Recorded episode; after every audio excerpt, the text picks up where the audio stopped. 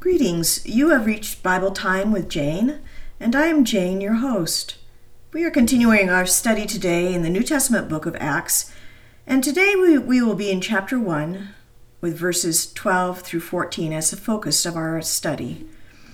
However, I'm going to begin reading with verse 4 of chapter 1 of the book of Acts. And the Word of God reads this way and being assembled together with them, Jesus commanded them not to depart from Jerusalem, but to wait for the promise of the Father, which, he said, You have heard from me. For John truly baptized with water, but you shall be baptized with the Holy Spirit not many days from now. Therefore, when they had come together, they asked him, saying, Lord, will you at this time restore the kingdom to Israel? And he said to them, it is not for you to know times or seasons which the Father has put in his own authority, but you shall receive power when the Holy Spirit has come upon you. And you shall be witnesses to me in Jerusalem, and in all Judea, and Samaria, and to the end of the earth. Now, when he had spoken these things, while they watched, he was taken up, and a cloud received him out of their sight. And while they looked steadfastly toward heaven as he went up, behold, two men stood by them in white apparel, who also said, Men of Galilee, why do you stand gazing up into heaven? This same Jesus who was taken up from you into heaven will so come in like manner as you saw him go into heaven. And then they returned to Jerusalem from the mount called Olivet, which is near Jerusalem a Sabbath day's journey.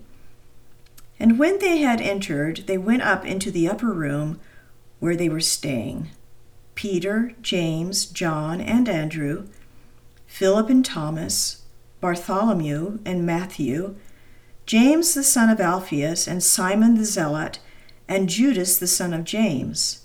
These all continued with one accord in prayer and supplication with the women and Mary, the mother of Jesus, and with his brothers.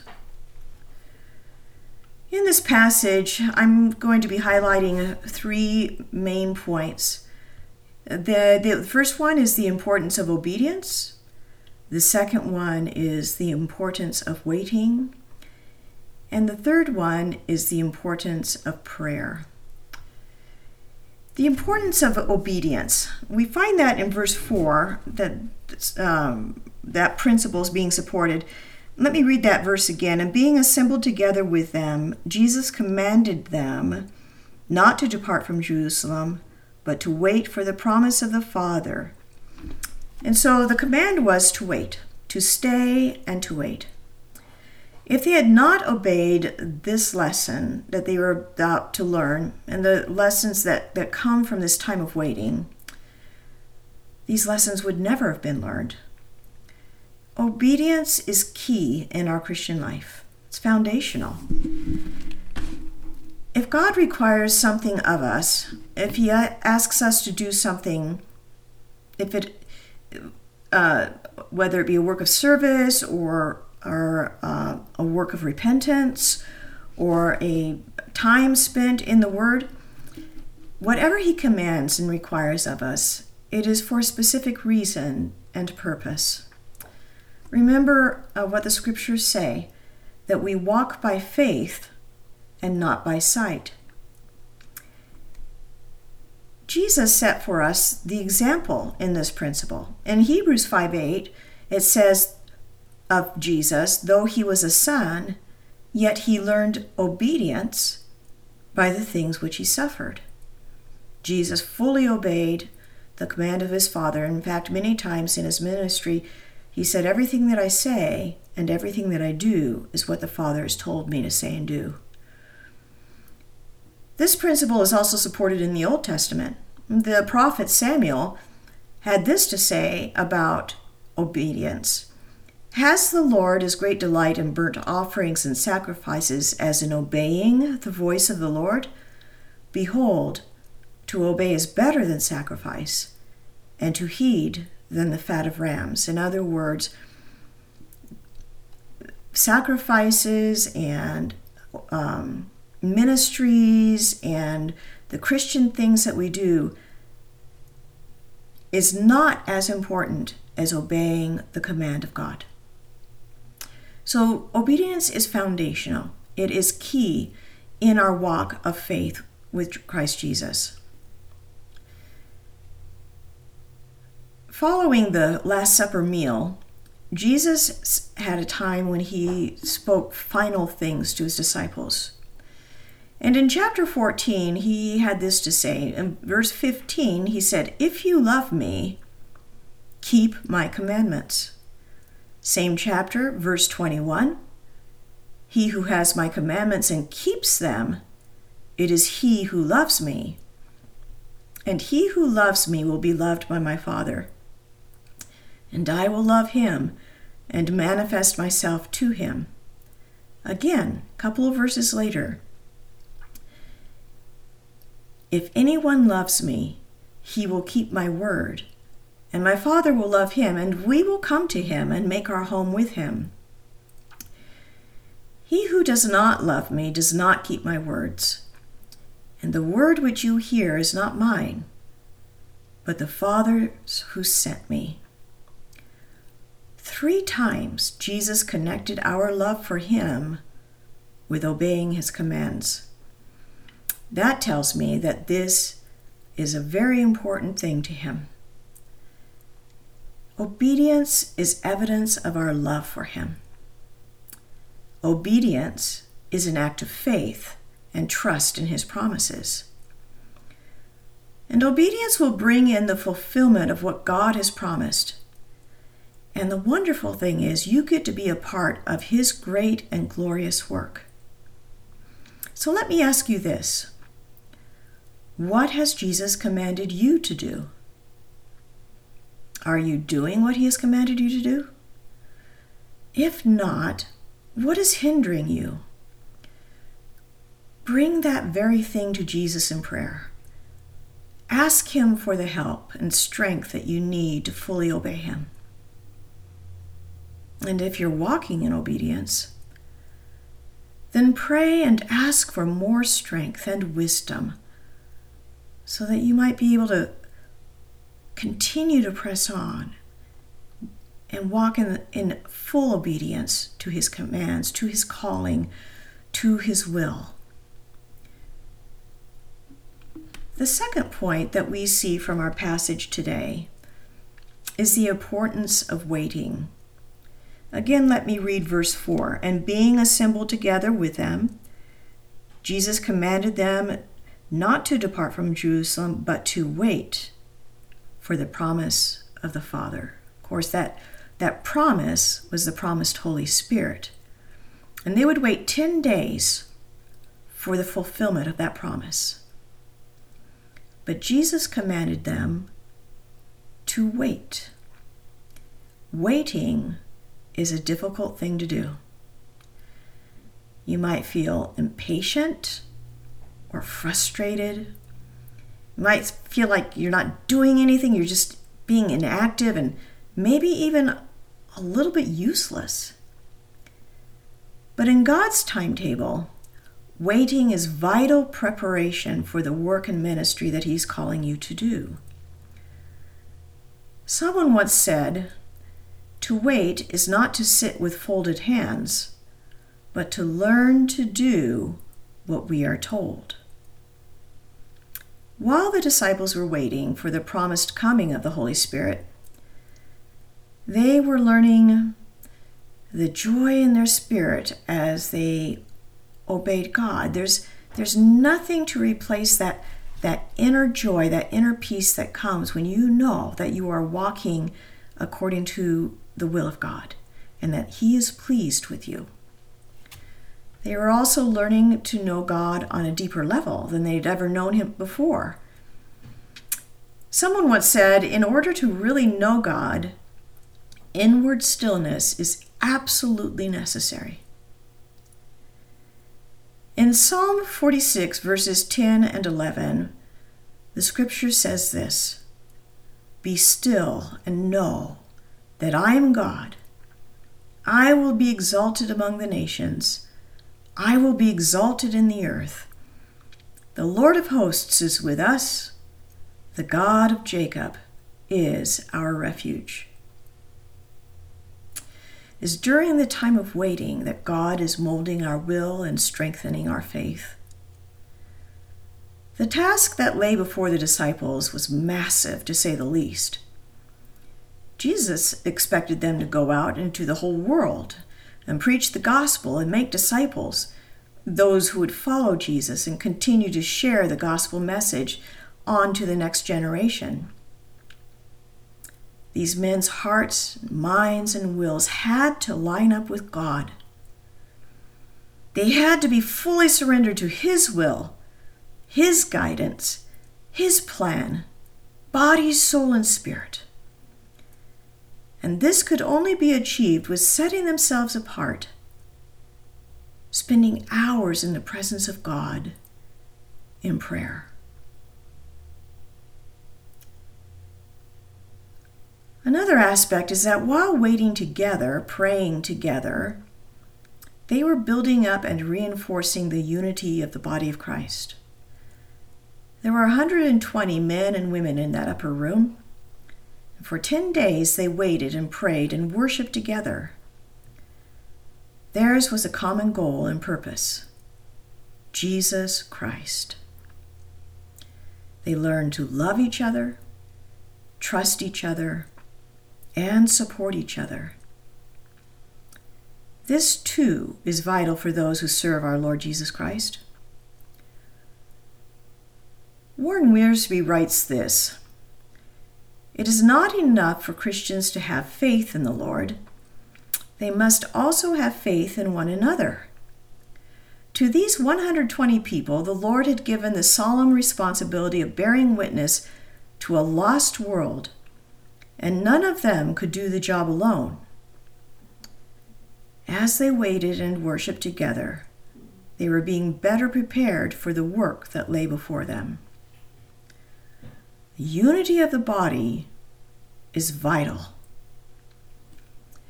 Jesus said, again, on that night that he would be betrayed, A new command I give unto you love one another. In 1 Corinthians chapter 1 verse 10, the apostle Paul writes this, Now I plead with you brethren by the name of our Lord Jesus Christ that you all speak the same thing and that there be no divisions among you, but that you be perfectly joined together in the same mind and in the same judgment. Again, in Ephesians chapter 4, verses 1 through 6, Paul writes this Therefore, I, therefore, the prisoner of the Lord, beseech you to walk worthy of the calling with which you were called, with all lowliness and gentleness, with long suffering, bearing one another in love, endeavoring to keep the unity of the Spirit in the bond of peace. There is one body and one Spirit, just as you were called in one hope of your calling one Lord, one faith, one baptism, one God and Father of all, who is above all and through all and in you all. So let me ask you this How are you affected when you pray with other believers? How has it affected you to hear someone else praying for you? Did it make a difference in your life? How has your time spent with other Christians strengthened not just your faith, but also as you go out to live your Christian faith in the world around you, did that make a difference? Do you see the wisdom in what God, through Christ Jesus, commanded his disciples to do? Have you ever considered applying that wisdom to your own plans, dreams, and goals? I looked up the definition of the word wait in Webster's dictionary. And it's defined this way to stay or rest in expectation and patience, to look watchfully, to be ready to serve, to obey. I have a dear friend who defines wait this way Wait is just another word for hope. I like that. David understood waiting on the Lord. Oh my goodness, he spent much time alone in, in prayer during some very difficult times in his life. In Psalm 25, verses 1 through 5, David wrote this To you, O Lord, I lift up my soul. Oh my God, I trust in you. Let me not be ashamed. Let not my enemies triumph over me. Indeed, let no one who waits on you be ashamed. Let those be ashamed who deal treacherously without cause. Show me your ways, O Lord. Teach me your paths. Lead me in your truth and teach me, for you are the God of my salvation. On you I wait all the day. Again, in Psalm 27, verses 13 and 14, David wrote this I would have lost heart unless I had believed that I would see the goodness of the Lord in the land of the living. Wait on the Lord. Be of good courage, and he shall strengthen your heart. Wait, I say, on the Lord. The prophet Isaiah penned a, a very uh, wonderful uh, uh, prophecy. And one of the more famous passages is in chapter 40, verse 31. But I'm going to begin reading verse 28 to get the whole concept of what he is declaring. I love the way it reads. Have you not known? Have you not heard? The everlasting God, the Lord, the Creator of the ends of the earth, neither faints nor is weary. His understanding is unsearchable. He gives power to the weak, and to those who have no might, he increases strength. Even the youths shall faint and be weary, and the young men shall utterly fall. But those who wait on the Lord shall renew their strength. They shall mount up with wings like eagles. They shall run and not be weary. They shall walk and not faint. Over the past year, I've meditated much on a verse in Romans chapter 15 and 13 because it gave me such strength and encouragement every day. And it reads this way Now may the God of hope, did you catch that? The God of hope. Now may the God of hope fill you with all joy and peace in believing, that you may abound in hope by the power of the Holy Spirit. Remember, as we wait on the Lord, Jesus will give us all we need for today. And when the time is right, He will move. And then you will be amazed at what God will do, both in and through you. Have you ever experienced a time of waiting? I'm sure you have. And in your waiting, have you ever considered it as your opportunity to hope in God, as the scriptures say? What does it mean to you to know that God is a God of all hope and comfort and help and strength and joy and peace? Have you ever simply paused to consider and know that God is God? No agenda, no requests, just beholding Him, loving Him, worshiping Him, being still in his presence just to know that he is God.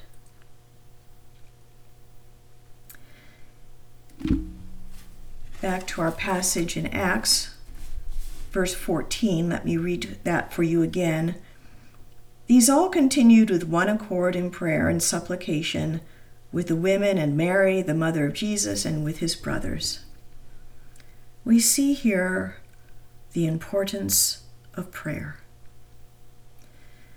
During his earthly ministry, Jesus would oftentimes go off alone and pray at the end of the day of teaching and, and healing and the multitudes and and he would be tired and he would be weary at the end of the day, but he would go off alone, not taking his disciples with him. He just needed to get alone with his heavenly Father. In this, he also sets an example for us. Hours before his arrest, Jesus spent time in intense prayer in the Garden of Gethsemane.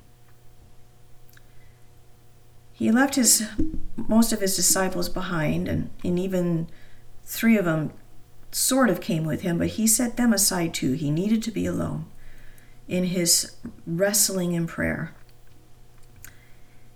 And he would pause in his prayer and he'd get up and go back to his disciples and he'd find them asleep twice. And this is what he said to them Watch and pray, lest you enter into temptation.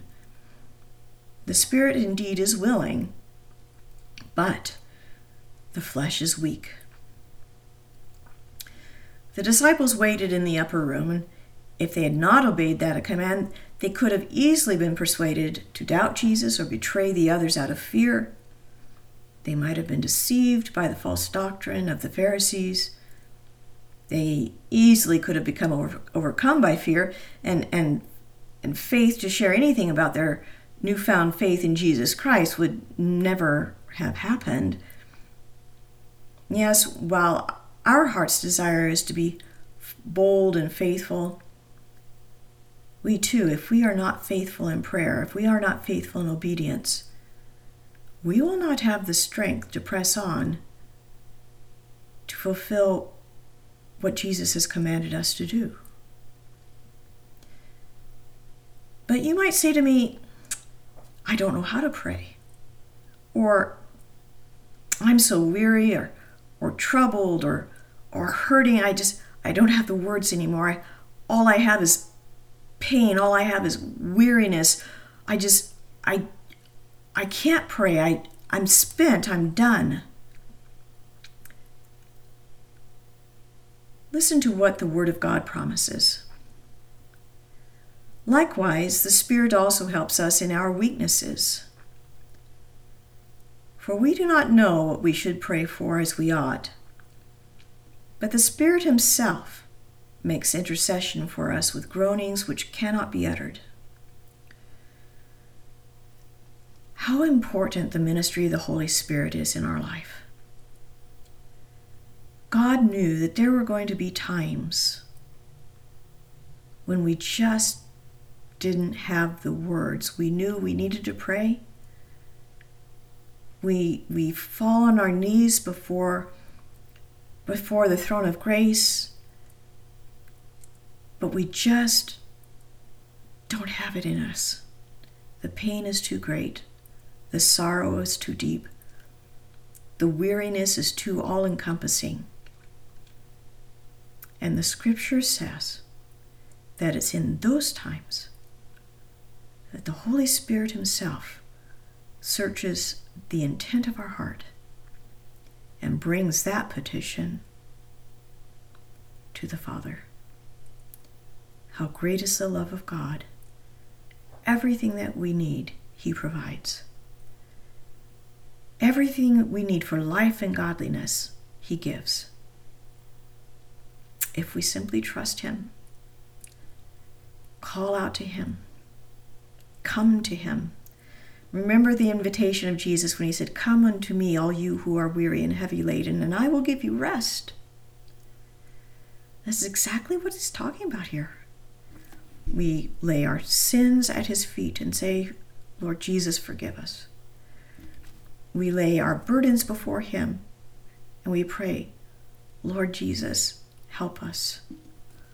We hear the command to obey and we come to Him and we say, Lord, apart from you, I can do nothing. But I know that I can do all things through Christ who strengthens me. And He's given to us His word.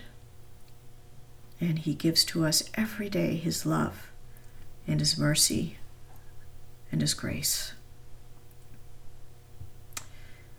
In 1 Thessalonians chapter 5 verses 16 through 18, the word of God reads this way: Rejoice always, pray without ceasing, in everything give thanks, for this is the will of God in Christ Jesus for you. Now, you might say, pray without ceasing. I can't live my life with my eyes closed. I mean, you don't have to. Prayer is not so much a matter of closing your eyes. Prayer is communion with God, speaking to God, conversation with God. And you can pray anytime, anywhere, any place, and God will hear you. And no matter what circumstance you are in, God will hear you. Come to Him. Seek His face. Cry out to Him, and He will hear an answer from heaven. Finally, let me close with reading a, a wonderful passage in the book of Philippians.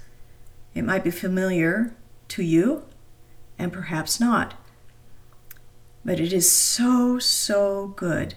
Good counsel wonderful encouragement. Philippians chapter 4, verses 4 through 9.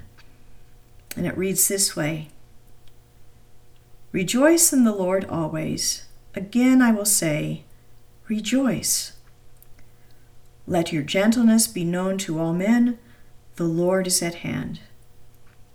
Be anxious for nothing, but in everything, by prayer and supplication, with thanksgiving, let your requests be made known to God, and the peace of God, which surpasses all understanding, will guard your hearts and minds through Christ Jesus.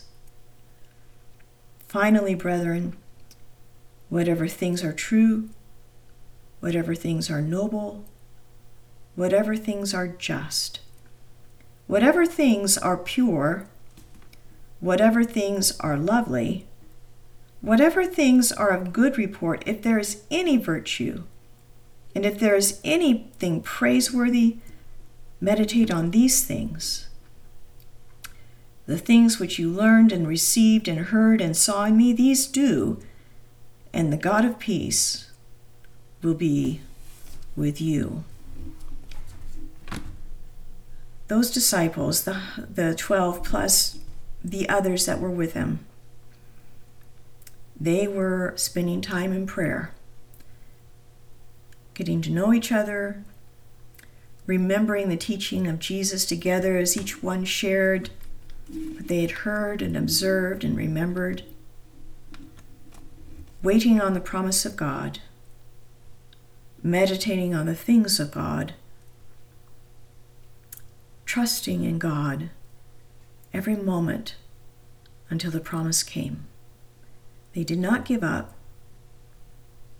They waited because they knew that he who promises is faithful and he will do it. Heavenly Father, I pray that we would have the courage to wait on you and to trust in you and to obey you. I pray, O oh God, that we would remember the ministry of prayer not just individual prayer, but corporate prayer, getting together with fellow believers that we might pray for each other and encourage each other and support each other and love each other. For this is what you have taught us to do, and this is how you have commanded us to live. So, Lord, I just pray that you will take these scriptures and that you will apply them to our hearts, write your word upon the tablet of our hearts and transform our lives for the glory of God. We ask this in the name of Jesus. Amen. Well, until next time, my dear friend, may God richly bless you.